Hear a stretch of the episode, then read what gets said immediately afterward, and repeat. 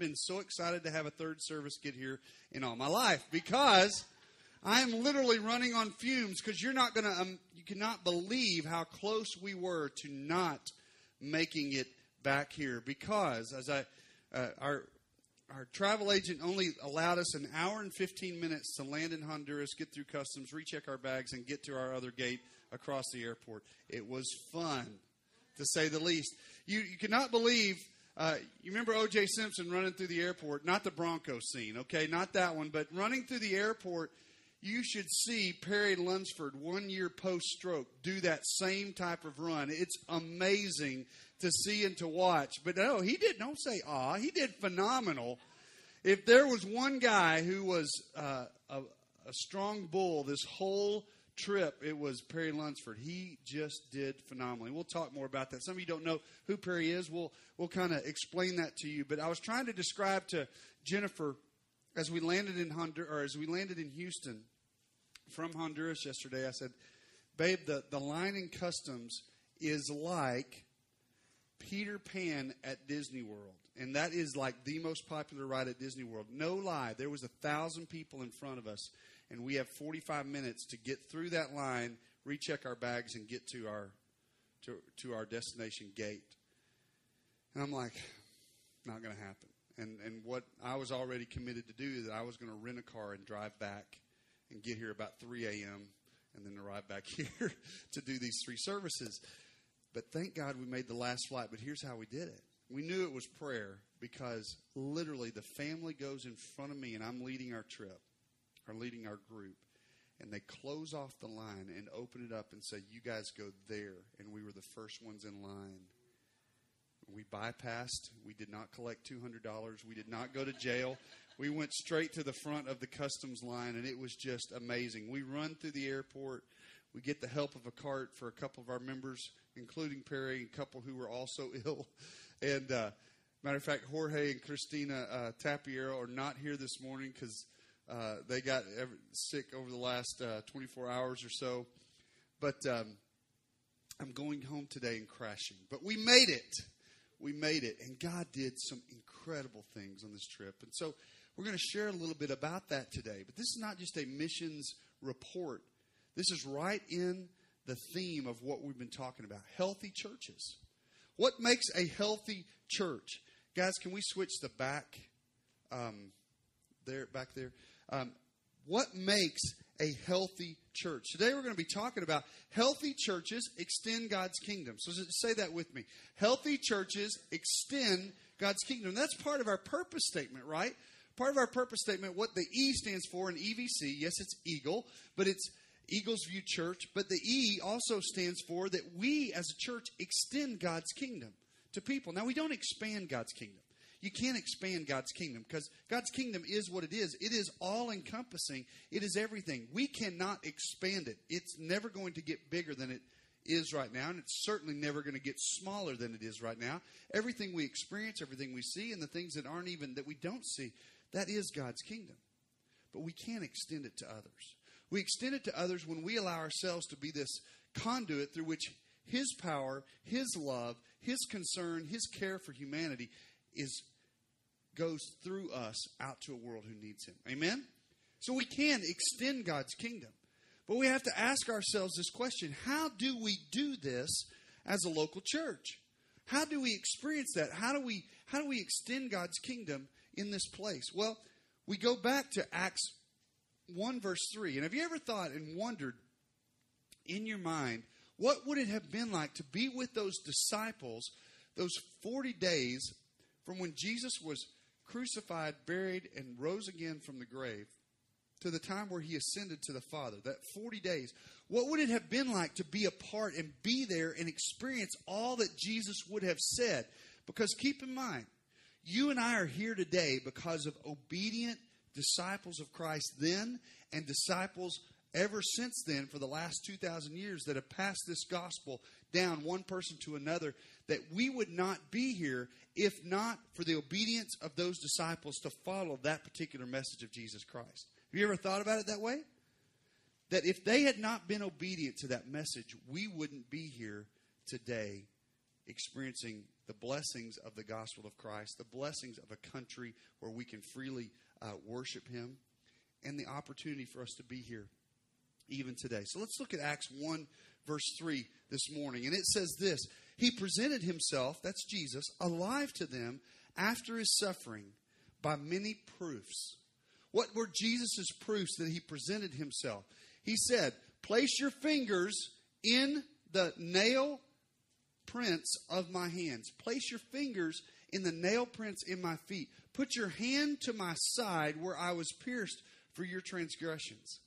Jesus said, Let me show you that this is real. So he was he went after his suffering by many proofs, appearing to them after 40 days and speaking about what? Say it together with me. The kingdom of God. Jesus was speaking to them those 40 days about the kingdom of God. Now, we're going to be talking about that today and over the next couple of months as we talk about what it means to be a healthy church. Here's what our, our premise is premise is that we want to make sure that we understand what a healthy church is so that as we go forward into this great opportunity, as we drop below $30,000, paying off the property, making plans now as the architects are already working on that for this next building out on Bailey Boswell Road. We don't want to be about a new building or an old building. We want to be about who Christ has made us to be as a healthy church. And a healthy church is not dependent upon a building. A healthy church is dependent upon our obedience to do and to be what God has called us to be. Amen? And part of that is that we would extend God's kingdom. So today we're going to talk about how not only this Honduras trip, not only our work in Montreal, Canada, not only our work in Malawi, Africa, but how even what we do locally, extending God's kingdom, is part of being this healthy church. It's part of the kingdom of God. The kingdom of God is begins in your heart and it works from the inside out to transform you to be who God has called you to be. I was talking to one of our our team members on our Honduras trip. I was talking to him just uh, before this service. And he stayed for the first two and he's told me God has specifically put a calling on my life. He said, and I want help from you to discern what that calling is. That's a tremendous step of obedience when we sense God calling us just from our first obedience to maybe going on a trip or maybe serving in a ministry to sensing, God, what do you want to do with my whole life? And that's what being obedient to this is all about. But we move from that this is about the kingdom of God to Acts 1 8, till we discern what it looks like as a local church to extend God's kingdom. Acts 1 8 says this, But you, who do you think the you is? it's you. All right. It is you, but you will receive power when the Holy Spirit has come upon you, and you will be my witnesses. Now, pay very close attention to the language here. In Jerusalem, does, does it say then? Yes or no? No. What does it say? And. You will be my witnesses in Jerusalem and in all Judea and Samaria and to the ends of the earth. Now we're going to take a quiz this morning, and our 8:30 service failed the quiz in a really horrible manner today, but I'm hoping you do better. Now, when we were flying back from Honduras to Houston, what was more important? Was the right wing most important on our airplane? Yes or no? Was the left wing most important? No. What do we need? Both, right? When I said right wing, I swear that some of our members at EVC thought I was talking about politics and said, right wing, right wing, that's us. No, okay, no. The right wing is not more important than the left wing. If you're on an airplane, let me just say, if you have only one wing, not so good for you, okay? You understand what I'm saying? You need both wings of an airplane in order to fly. Now, what Jesus says is, You will be my witnesses in Jerusalem and in Judea and in Samaria and to the ends of the earth. Now, let me explain that to us. What Jesus is saying is, Jerusalem was the city, the context of what he was talking about right then. He says, You will be my witnesses here, and you'll be my witnesses in Judea. That was the region around, which included Jerusalem, but was bigger than Jerusalem. And in Samaria. Now, that is the country that adjoins Judea, but it is not Judea, it's another country. And to the ends of the earth. Imagine it as you throw a rock or pebble into a pond and you see these concentric circles going out from that. And what most of us think is this what it means is for EVC, we should be Christ witnesses here in Saginaw first till all the need is met, and then we will go to our area out beyond us, and then to the next region, and then to the next when all the need is met inside. And that's not what Jesus says. If that was what he said, he would have used then. You do first one, then two, then three, then four. But Jesus says you do one and two and three and four. We do these things simultaneously. So often I get asked this question why do we need to go to Honduras when there's so much need here in Saginaw? That is not a legitimate question when you read this verse. We need to do both at the same time. It's not the right wing and the left wing. It is not local, then global. It is local and global at the same time that we do this. And never, any time in history, can we have more connection with the other side or other places in the world than we can today. I was able to FaceTime Jennifer every night from the internet in our little hotel room in Saba, Honduras, that had just a little bit of internet coverage there, but we were able to, to see each other. When I went to Russia for the very first time in 1993, right before Jennifer and I got married, it cost me $20 a minute to call her from the Hotel Europa, which was in Moscow, and 10 minute conversation to my sweetheart, fiance, soon to be my wife, cost me more than what I made in about a week and a half to two weeks. Okay, very easily. Till today, for just what I pay for my phone, I can talk to her and see her face every night that I'm gone. We can be more connected. We have already received pictures from our friends, our family now, our Christian family in Honduras, and we left just 16 hours ago. We've already received pictures of the continuation of the building process that we began on this trip. We can be connected. And God has called us to be connected. Danny, I'm going to kill myself up here today. I'm sorry, I'm not quite as agile as I normally am on a regular day, okay? If I fall over, somebody finish this message. My notes are here. Good luck with that, okay? Good luck with that. So, we continue this process that God has called us to in extending God's kingdom. Now, in Honduras this year, it was phenomenal. I'm wearing, somebody said, you're, wear, you're more casual than I've ever seen you. Well, this is out of the poverty of the pastor and her family that we work with in Honduras. They provided these team shirts for us as we left yesterday. They are embroidered with this image. Let me show this to you. It says, Honduras, Estados Unidos, uh, Honduras in the United States.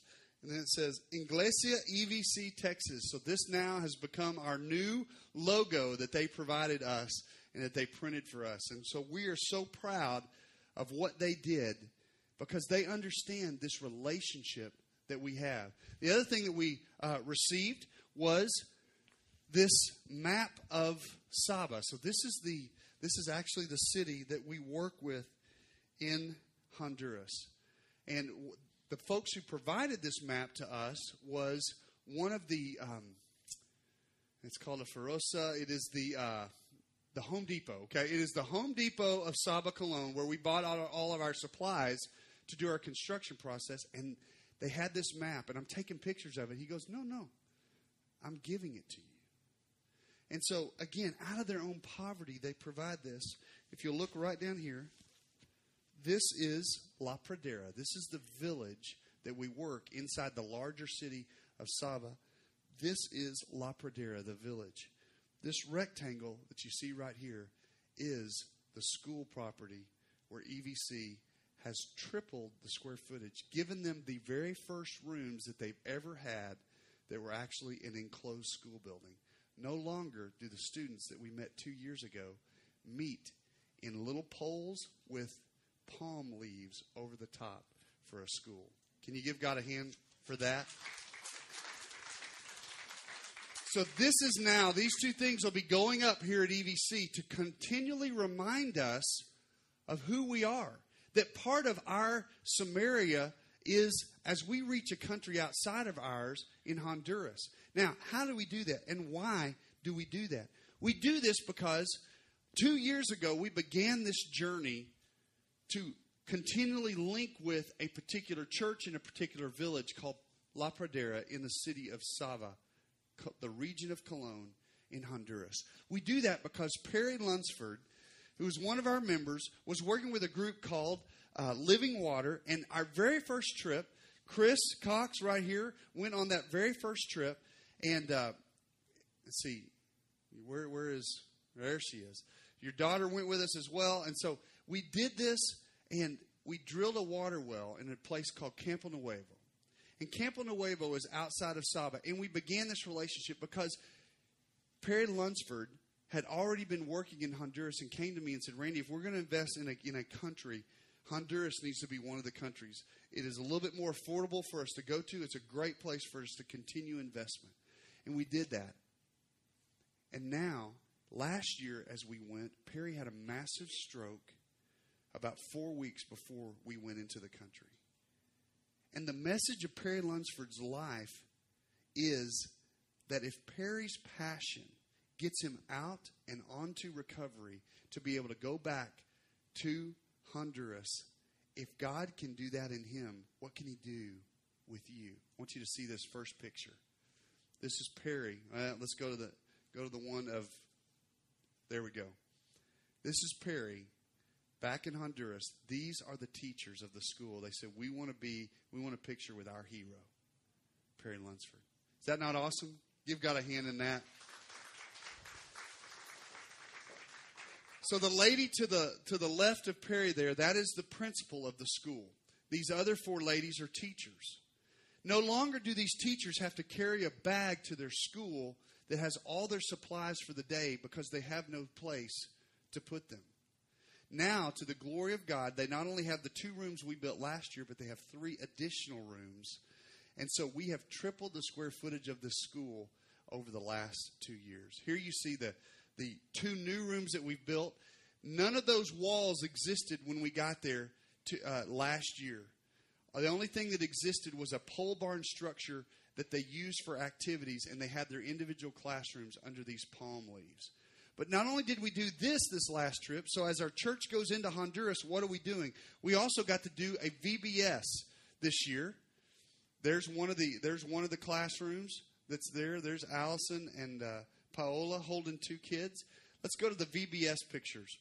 This year we got to experience doing a VBS at the church that is just two blocks away. And we have begun to invest in that church. So our investment in Honduras is not just just to the school. We invested first knowing getting to know the pastor of this church. So that when we built a relationship with the school, there was already a local church that we could continue to build relationships with. And we fully expected that we would do a VBS with about the number of kids that were in the school, which we estimated to be between 120 and 140 kids. To God's glory, they told us maybe there'll be 200. I thought that was a pastor, ministerially speaking, kind of adding to the numbers. We had 260 children our first night. Here is what registration looks like Jorge Tapiero had this great plan, this rotation, how we were going to do all these things and rotate the kids, kind of like we do here at our VBS, uh, like we did just a little over a week ago. And within 10 minutes of getting to Honduras, we had to crumple up our great plan we'd been working on for a month and throw it out because we had 260 kids in one room for two hours. Here's what it looks like it was crazy to say the least. But what you see is we were doing some different things. We're doing little dances. So you saw uh, Christina and Paola doing these dances. There we go. Now you see some other. Here's Kyle and I, and Jorge Tapiero. We're also uh, dancing with the kids. But I want you to see the faces of these kids that we love so much. You tell me, is that worth investing your life in? Roy Kinchlow, uh, Allison, Christina, would you guys come up here for just a second? This is part of our team. Can you go to the team picture there? At the end, there you go. There is our team. We had a team of 11 that went. Uh, four, or no, five had been previously. Roy was one of our. Come on up here. Yeah. I've already. I said, what did I say? Did I say Christina? This is Paola. This is not Christina. Paola, forgive me. My brain is fried at this particular point after the third service. This is the third service. Now, I've promised Paola and Allison I'm not going to ask them a question. But they're going to come up later. They're going to, they're, uh, what they've done in Honduras is going to come up a little bit later in the message. But this is Roy Kinchlow. Let me just tell you what's gone on in Roy's life and the commitment of he and his wife. Uh, a week and a half ago, uh, Glenda, Roy's wife, her mom passed away. And the memorial service was Saturday at 2. And we had to be at the airport Saturday at 1.30. So Roy got to go to the internment, which was, she had been cremated and she was uh, buried at the VA cemetery over in Dallas. But Roy and his wife made the commitment that he was going on this trip. And he was there last Saturday at 1:30. Now, Roy, this was your second trip into Honduras.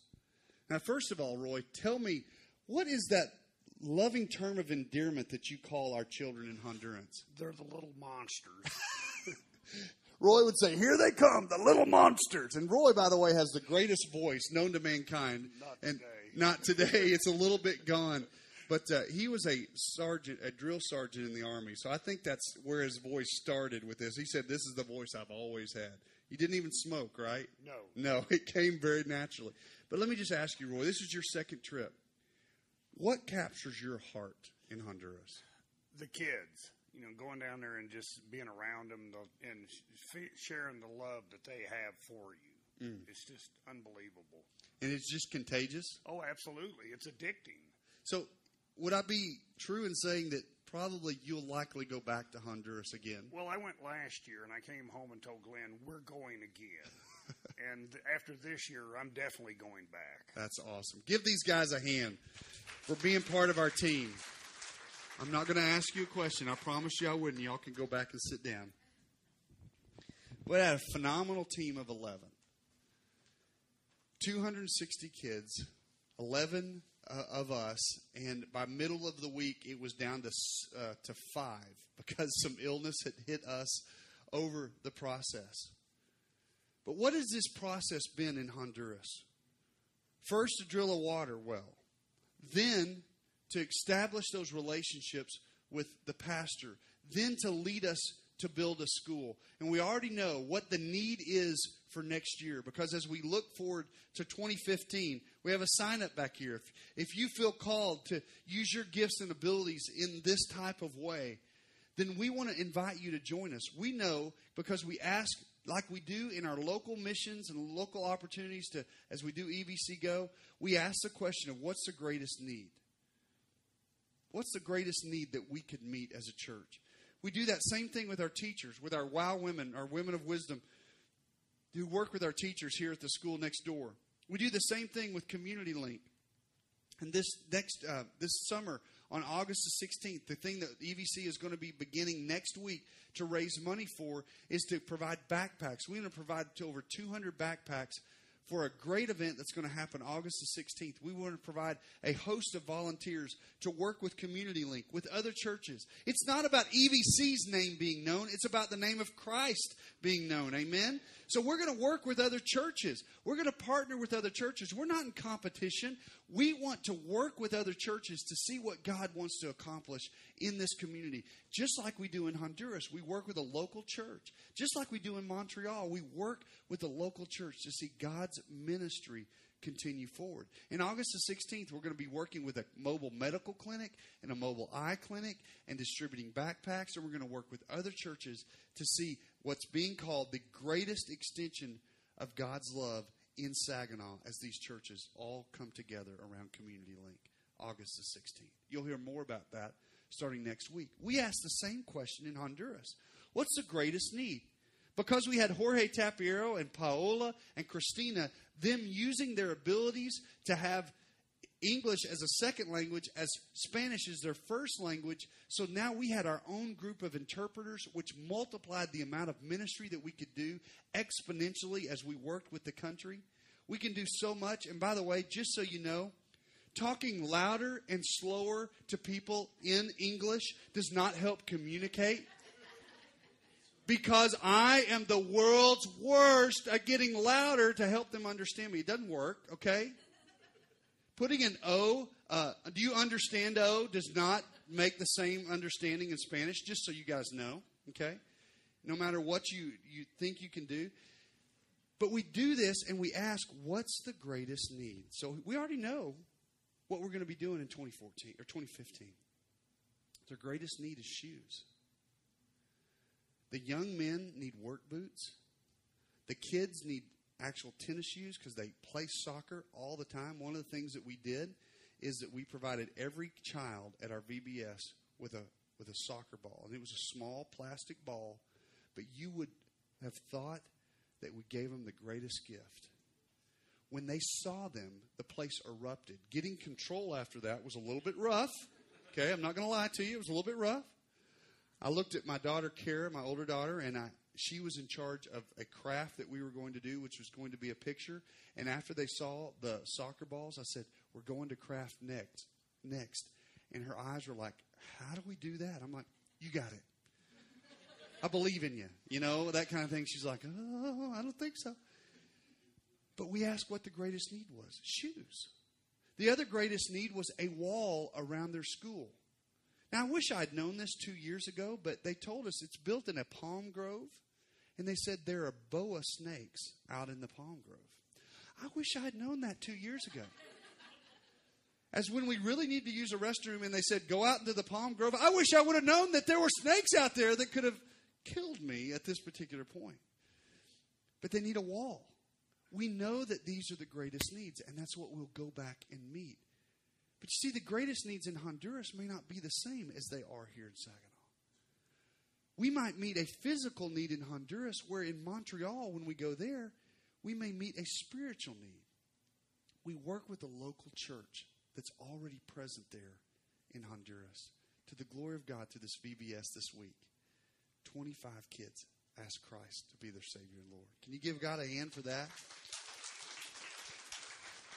But you know, what's exciting about that is that now these kids who have this change in their eternity can be discipled because there's already a church and there's already a pastor with these kids on their heart. And so we work with the local church there just like we're the local church here. We're more connected now than we ever could have been. We had two television stations that came and did stories. One was a local station. I was actually at the Home Depot, not really the Home Depot, but the Ferosa in the city, and my daughters and Christina and Paola interpreted, and so they got to be on the local television station for the story being done on the school. The national station came out the last day, and that actually is up on our Facebook page, EVC's Facebook page, and uh, you'll see me. I've already had church members who said you acted like you really understood what they were saying. He said you're smiling and nodding, and then they asked me a question, and we could finally uh, communicate. But the national TV station did a six minute story on us doing our work in Honduras, and it was televised all over Honduras. To the glory of God, these things happen. But the most important thing is that these relationships were, were deepened and children came to know Jesus Christ. Now, we work doing this in Honduras, but we also work in Montreal. Now, why do we work in Montreal? Perry Lunsford, in his heart and passion, opened the door for us to go into Honduras. What opened the door to go Mont- to Montreal? One of our church members named Chad and Shell, or two of our church members, Chad and Shelly Vandiver, God called to work in Montreal. They moved up there a little over a year ago. And so Bart and I, this past February, went to Montreal in 20 degrees below zero. So we're not going to do our vision trip in February. We learned something. We're going to do it in October, October 25th and November 1st, this next fall. We'll have a vision trip to Montreal. I want you to watch this video. This is a video about Cedric and Cedric's story, and the church is La Chapelle. David Poitier is the pastor there. So watch this video. And this is the church we work with in Montreal.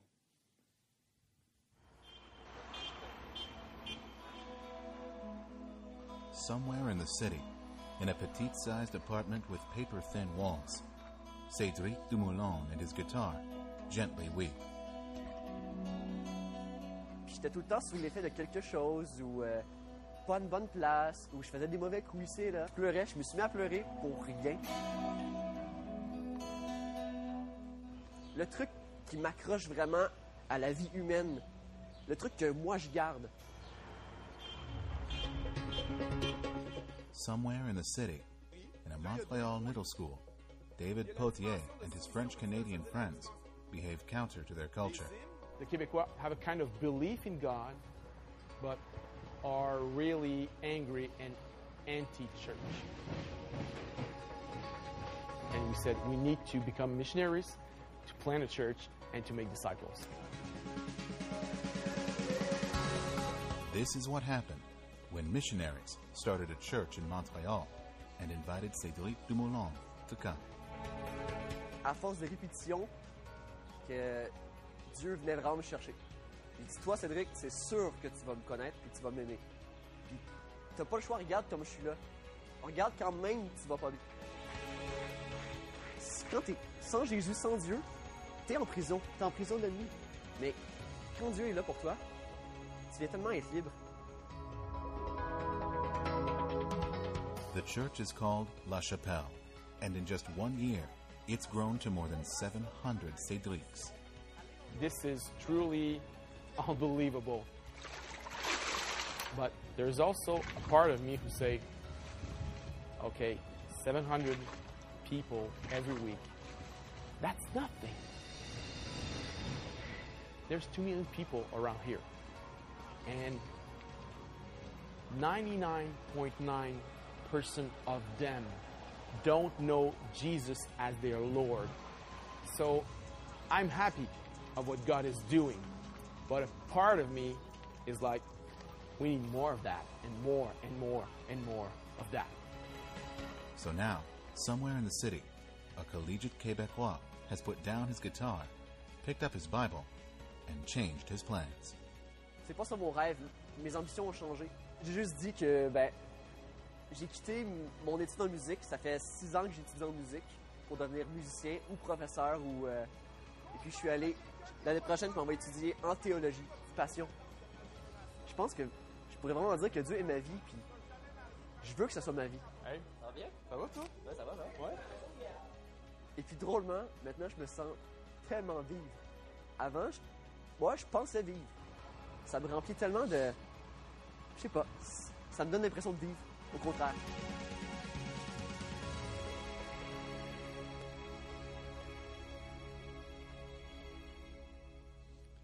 Now, how we nearly knew that La Chapelle was the place that we needed to work with in Montreal. There it goes. Is the Redneck Baptistry. Okay? Did you guys see it there? We knew that we were a church that needed to be linked together, and we saw them baptizing in that baptistry because, hey, we have a baptistry just like that. But as we see that, this is the local church that we work with in Montreal. As the local church in uh, Honduras, in La Pradera is there already in existence. And you see, they already are a part of this process of knowing what we do next and knowing how we can continually meet these needs. It was so beautiful in, in Honduras because we saw this opportunity to link our children with their children. And so we raised money in our VBS. The kids bringing money raised $370 to buy school supplies, and every child got a packet of school supplies in Honduras. We met a physical need. Here you see Allison giving out some of those school supplies. But one of the things that we did is we gave a notebook to our kids and they drew a picture for one of their kids. And those kids took the first page of paper out of that notebook and drew a picture for each one of our kids as now we see our kids coming up and understanding that there are other kids in the world who have needs greater than they. In Honduras, we met a physical need. In Montreal, it's not necessarily the physical need or dealing with poverty. It's dealing with this spiritual need that 99.9% of the Quebecois people group, it is the greatest, most unreached people group in all of North America. Why? Because they were all Roman Catholic. And in the 70s and 80s, the abuse of power in the Roman Catholic Church there in Montreal was so great that everyone walked out of the church. And now there's been a whole generation that doesn't even know the name of Christ. Do you realize we are only one generation removed? If we do not disciple our own kids, we are only one generation removed from people in the United States not knowing Christ, not even knowing who He is. One generation. So we meet a spiritual need in Montreal. Malawi, Africa is also some place that we work. And why do we work there? We work in Honduras because of Perry's vision and passion, and we go where God is working. We go to Montreal because of the Vandevers' love and passion for Montreal, and so we, we partner with them there. We go to Malawi, Africa because we have a family, the Seaver family, a family of six, no, seven, family of seven that will, in just about six weeks, move to Malawi, Africa to be lifelong missionaries there in Africa, and we're going to partner with them next. We did a garage sale just a few weeks ago to help raise money that we're going to continually support them. But also, we'll have trips that will go to Malawi, Africa. And our opportunity there is different, even still, because there's not an indigenous church there. And it'll be our opportunity to plant new churches, just like EVC was a church plant, to plant new churches in Malawi, Africa. This is part of this extending God's kingdom. So here's what we do. Here's what we've been doing. Here's what we will continue to do. But the question for us this morning, and I will quickly go to these next three points with us this morning. What do we need to do as an individual believer to extend God's kingdom? The very first thing that we need to do is we need to be who God has called us to be. We talk a lot about human uh, beings, but we really live out we're human doings. We're not human beings. We live out that we're human doings because we're always busy. Next week, we're going to be uh, continuing this series, but we're going to be talking about prayer. And I got to be honest with you prayer is a discipline uh, that I sometimes struggle with because I am a person who does, sometimes not a very good person who is who God's called me to be. I see a need and I get busy doing it, sometimes to the point of near exhaustion, which I'm almost at, by the way. We do stuff. But it's so important and so awesome to see when we are the church that we are present. We become who God has called us to be. It's why last week, last Saturday or last Friday evening, we got to see dads who just a year earlier, Joshua Osmond, who played the drums this morning, who was baptized two years ago, and I've seen this young man continue just to grow in his faith in Christ. And I got to see Joshua baptize his oldest son Parker and his second son Easton. I got to see his dad, got to see Joshua baptize them just a little over a week ago. Why is that important? Because you see, as we've been committed, when we are who God has called us to be, we can be the church. We can be the church that goes after men who, when we reach a man, we reach the whole family. When we reach a mom, we will reach typically the mom and the kids. If we only go after the kids, we will reach the kids, but not typically the parents. But when we go after men, we reach men and we see the whole family transformed. Now that doesn't mean that we don't we stop going after kids or we stop going after moms. But when we intentionally go after dads, we see the whole family come and be transformed. That's an awesome thing to see. But when we are who God has called us to be, we live out John chapter 5 verse 15, which says this It says, I am the vine and you are the branches. We talked about this a few weeks ago. But whoever abides in me, that connection, and I in him, he it is that bears much fruit. For apart from me, say it with me, you can do what? Nothing. We discovered something in Honduras. When we placed electricity into the school last year, we wired up everything. Jeremiah and Roy wired up everything inside so it looked like the, the electricity would work, but it was not connected by the state. Well, this year we discovered that there are copper thieves in Honduras, just like there are copper thieves here in the United States. So this year, one of our primary objectives was making sure that there were bars and everything enclosed in the buildings that we had built so the electrical, electrical wires and appliances and lights would not be stolen. But here's what we discovered although the outlets looked good on the wall, if there was no connection to the power source, they didn't work if you're going to be who God's called you to be, what's the connection between you and God? How are you connected to Him? I asked this question in the first service or second service. Let me ask it here. How many of you felt a call in some way, shape, or form sometime in your life? Maybe you grew up in the church, but you felt some sense or call to missions. Would you just raise your hand? I want you to look around. Look at all the hands. What if God, in calling you to missions, that He really did. But He prepared you and sent you to school and gave you jobs and opportunities, and you've learned skills that now God wants to place you using those in short term trips or here in our own community. God really did call you to be a missionary, but He called you to, to be missionary right where you're at and in your world by using your gifts and abilities. How many of you took high school French? How many of you took high school Spanish? Keep your hands up, French speaking. What if God wanted you to use that in Montreal or in Honduras, using those gifts and abilities? As I told you, the Tapiero family, as Jorge was born in Colombia, as his daughters speak uh, fluent Spanish as literally their first language, the impact on what we were able to accomplish was exponential. We accomplished more on this trip than we accomplished ever before, largely because we had our own interpreters who were part of our family. Amen? Some of you, we had electricians. That Jeremiah Harris used his ability as a master electrician to do things that I can't do. I don't know the first thing. Things would blow up just like they do at my house if I were to try to do electricity. But I can work and help connect Jeremiah to do that work. What has God prepared you to do? What are the things that you do? You may just have an overarching love for people. God can use that in Honduras. Maybe you just love kids. Maybe you need love special needs kids. Just like we've begun a special needs ministry here at EVC. Maybe there are opportunities for whatever God has done in your life to prepare you to do there or here, if you be, if you are being who God has called you to be. The second thing we do is that we serve others. Look at Galatians 5, 13 and 14. When we serve others, here's what it means.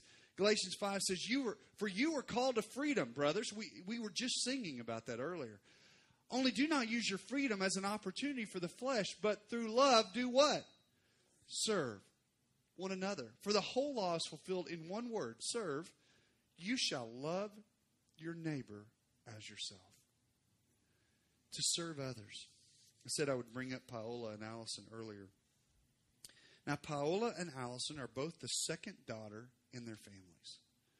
Their older sisters are a little bit more outgoing, a little bit more um, extrovertish, if you would say, and they get involved quickly. And isn't it just like God that it was their first trip into Honduras that their two older sisters, about on Tuesday, would both become ill and could not go? And what did those two young ladies do? They stepped up. And God used them. God kind of had to move their sisters out of the way so that they could become and flourish in that environment. And they did such a great job. I was so proud of those two girls because they stepped up and took and ministered to kids even in ways that their sisters could not because they did it differently. My point is, what does God want to use you in service? What has He prepared you as an extrovert or an introvert? How has He uniquely gifted you to serve others that you might, through love, serve others? So we need to be who we are in Christ. We need to serve others. And the final thing we need to do is you need to go when God leads. Does that mean go on a, on a short term mission trip? Does that mean go and live in another country? Yes and no. For some of you, it will be yes. For others of you, know. Here's what we're not going to do at EVC, which I've seen done in other places. We're not going to elevate those who go on short term mission trips to be the super Christian of the church, because that's not true. No one is better than anyone else. No one is greater in God's kingdom if you go on a trip or if you don't go on a trip. But some of our superheroes are literally those who are working in our bed baby area and change diapers to the glory of God. Amen? And if you don't think they're superheroes, you go change those diapers, all right? Liz keeps telling me and Bart, hey, why don't you guys come change those diapers? We're not called to do that. Our wives told us we were called to do that. And we did. But we need to go when God calls us to go. Matthew 28, verses 18 through 20 is very familiar, but I want us to look at it because what it says is this. Then Jesus said to them, or came to them and said, All authority in heaven and on earth has been given to me. Therefore, what? Go. Let's try it one more time. Therefore, go. go. If you feel like it, Jesus said, go. Right? That's what he said? No. If it's convenient, go. Sounded a little bit like church lady there, didn't I? If it's convenient, go. No. Jesus said, go. Now, he didn't say go to Judea. He didn't say go to Samaria. He didn't say go to the uttermost parts of the earth yet. But he says go. What literally is said there in the Greek language, it's actually what's called a participle, which is ongoing activity, and it says, therefore, as you are going. So that means as you're going into your homes, into your schools, into your workplace, wherever you go, naturally, as you are going, make church attenders, is what it says, right? No. Make disciples. People who look like Jesus Christ, little Christ. Make disciples. Make followers of Christ. Not church attenders who just do well to get to church once a week. That's not what Jesus said. Make disciples who follow Christ and obey him as to go wherever he tells them to go.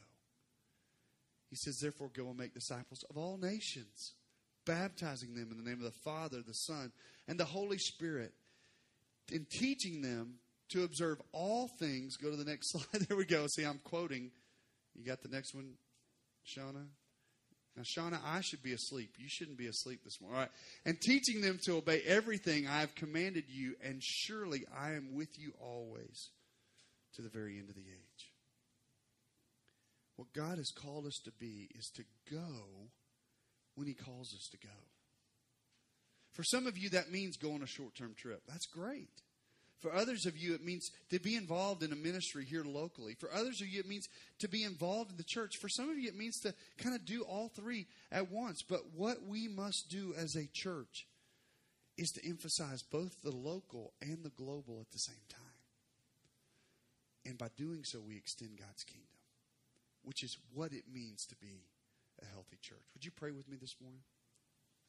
Father, I thank you for this day and for this opportunity just to share not only what you've done this past week in changing the lives of children, in changing the lives of the team that went, of changing the lives and the opportunity for us to build relationships with the country. God, I thank you for that opportunity.